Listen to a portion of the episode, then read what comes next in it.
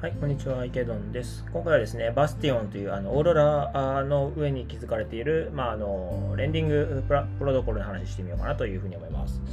あの本来であればですね、この時間帯、あの土日に出たニュース、それから月曜の、まあ、今、米国時間の朝に当たります。日本時間で夜ですけど、まあ、に当たるので、ニュースを見ていく時間帯なんですが、あんまりこう、めぼしいニュースがなかったので、まあ、今回はこの私がちょっとお金を入れてみたバスチョン紹介にしようかなというふうに思います。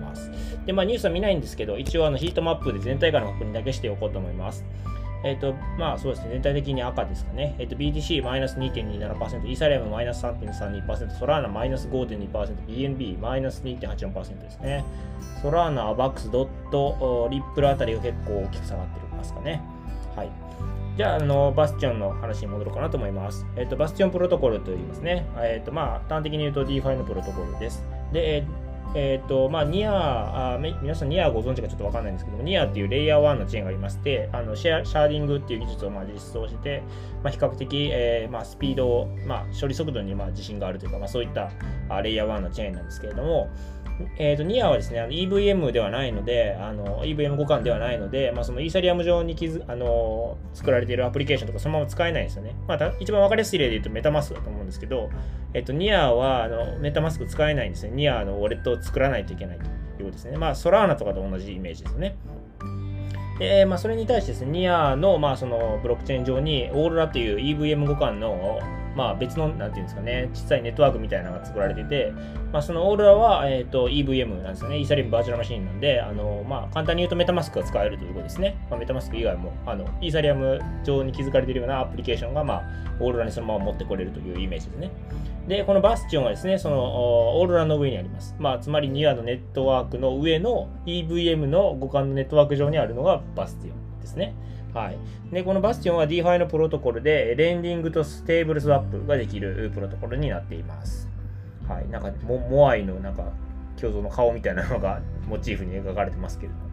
はい、じゃあ実際中身見ていこうというところですね。はい。で、えっ、ー、と、まあ、開いてみるとこんな感じです。右上はいつも通り、えー、ウォレットをつなぐところがありますね。で、メニューのところ見ると、レンディング、スワップ、 Pools、キングダム、ロッ,、えー、ロックドロップ、ブリッジということですね。はい。で、まず分かりやすいところで言うと、レンディング、まあ、これはあれですね、貸したりとか借りたりとかする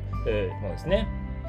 はい。で、まあ、一番メインのところ開いてみると、 NEAR、USDC、USDT、えー、 wrapped BTC、イーサーのこの5つが、まあ、それぞれ、えー、借りたり、貸したりできるとかですかね。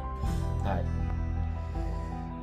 い。で、一つ戻りまして、で、その下ですね、えっ、と、ステークドニアのゾーンとオーロラエコシステムのゾーンとマルチチェーンのゾーンがありますということですね。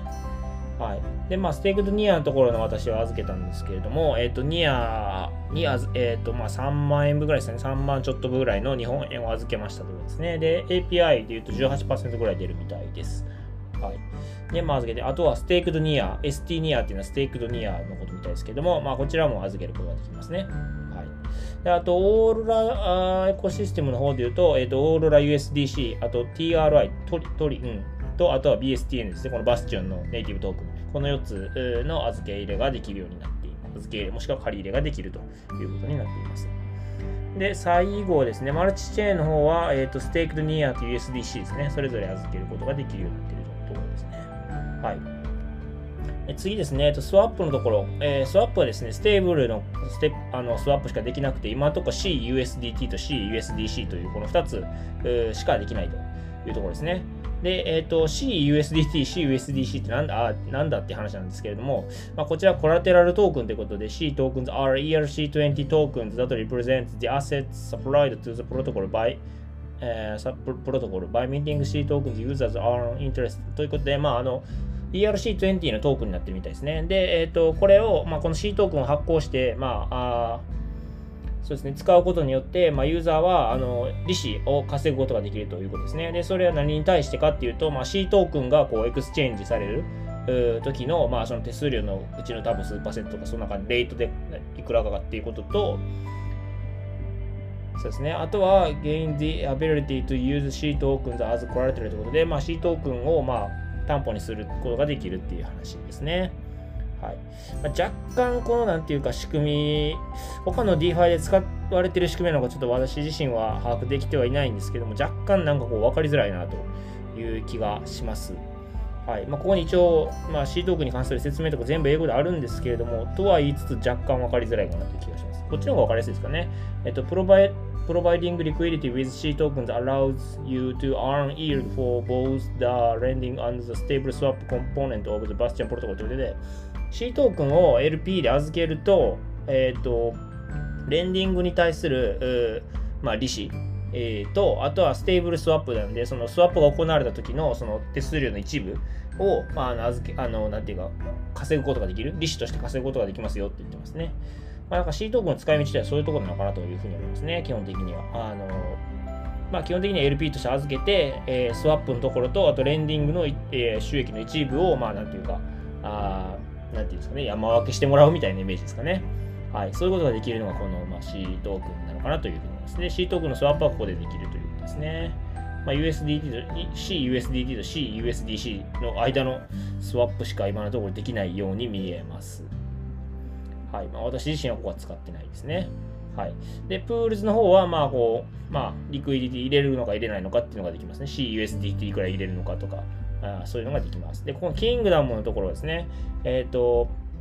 まあ、このロックドロップっていうイベントがあったみたいで、ちょっと私自身は参加できなかったんですけど、まあ、期間、特定の期間において、えー、定められたあのトークンを預け入れると、こうニアが多分あのドロップされたんだろうなというふうに思いますね。はい、バスティオンも同様に、あのどうもあのドロップされたようですね。はいで、えっと、私個人はですね、このバースチョンボルトコの中で一番使えるのはこのステーキングの部分なのかなというふうに思っています。で、特にこの BSTN、えっと、バースチョンのネイティブトークンの BSTN のステーキングなのかなというふうに思いますね。で、なんでかっていうとですね、これ APR のこのリワードのところを見てほしいんですね。えっと、ニアで35.91%、バスチョンで5.11%出ると言ってるんですね。これニアが稼げるのは結構大きいのかなというふうに思っていましてですね。あの大体こういう DeFi 使ってるとステーキングするとそのその使ってる DeFi のネイティブトークンかなんか他の DeFi のプロトコルのなんかトークンがもらえたりするんですけどそういうのってこう値動きが激しすぎてあのまあ、APR ももちろん大きく上下動しますし、結構やっぱ売り圧が強くて、あのだんだんやっぱり長期的に見ると価格下がっていく傾向の方が大きいんですけれども、これ APR35% ニアが稼げるんですね。で、ニアってやっぱりニアネットワークのネイティブトークンですから、めちゃくちゃ使われる、まあ、用途が大きいわけですよね。つまり、まあ、売り圧が少ない、まあ、もちろんあのネットワークのメイントークンなんで当たり前なんですけれども、ということで、えーとまあ、結構な割合、高い、えー、パーセンテージでこうニアが稼げそうだというところですね。まあ、ここがこの BSTN、バスティオン、今のところ一番私の中では使える部分かなというふうに思っています。ということで、私は今ニアを預けて BSTN を一生懸命、あの、わせわせと掘ってるわけなんですけれども、ある程度掘れたらですね、この BSTN のステーキングところにボンと入れて、今度はニアをもう一回増やしていくと。で、ニアが増えたらもう一回、えー、BSTN を掘るためにもう一回入れてということを繰り返していこうかなというのが今のところ私の目下のまあ戦略というところですね。はい。で、えっ、と、こちら vesting とかガバナンスのところ under construction ということでまだ機能としては使えないみたいですね。はい。で、ロックドロップのメニューはさっき言った通りですね。あの、一定期間、えー、定められたトークンを預けておくと、えー、まあ、あのニアとか、えー、バスティオンがもらえたみたいです。まあ多分期間はもう終わったんだろうと思います。ちょっと詳しくは調べてないんですけど。で、最後、ブリッジのメニューですね。え、ー、と、 bridge from Ethereum、 bridge from NEAR、 bridge from Terraー、マルチェンブリッジ、アンド、シナプスブリッジということで、まあいろんなブリッジがありますね。あのチェーン間をまたいで、こう、ニア上にもしくはオーロラ上に、えー、トークを持ってくるときに使うのがブリッジの機能かなというふうに思います。はい。えー、一通り説明してみました。もう一回おさらいしておくと、バスティオンというのは、えーと、ニアの上にある、えー、オーラという EVM 互換のネットワークの上で、まあ、稼働している DeFi のプロトコルですということですね。で、主な機能は2つ。ステーブルのスワップと、えー、レンディングの能力ですね。レンディングの機能です。はい。で、えー、このバスティオンのネイティブトークンは BSTN というトークンですね。はい。で、まあ私が見た感じで言うと、一番使えそうなのは BSTN の単体ステーキングですというところですね。なぜなら APR35% ぐらいでニアが稼げそうだからと、ニアが掘れそうだからというところですね。はい、他の機能はまあたくさんあるんですけれども、まあ、ブリッジとかスワップ、まあ、ブリッジとかはまああのもちろん普通には使えるかなと思うんですけれども、まあ、それ以外の機能は今のところ私は使うつもりがあまりないかなというところ、この単体 BSTL のスあの単体ステーキングだけを基本的にはめがけて、あの運用していこうかなというふうに考えている次第です。まあ、皆さんのご意見等ありましたら、あのぜひメッセージ等でお寄せいただければと思います。はい。では、あの今回はこちらで終わりたいなと思います。よろしければチャンネル登録、フォロー、それから高評価の方お願いいたします。はい。では、お疲れ様です。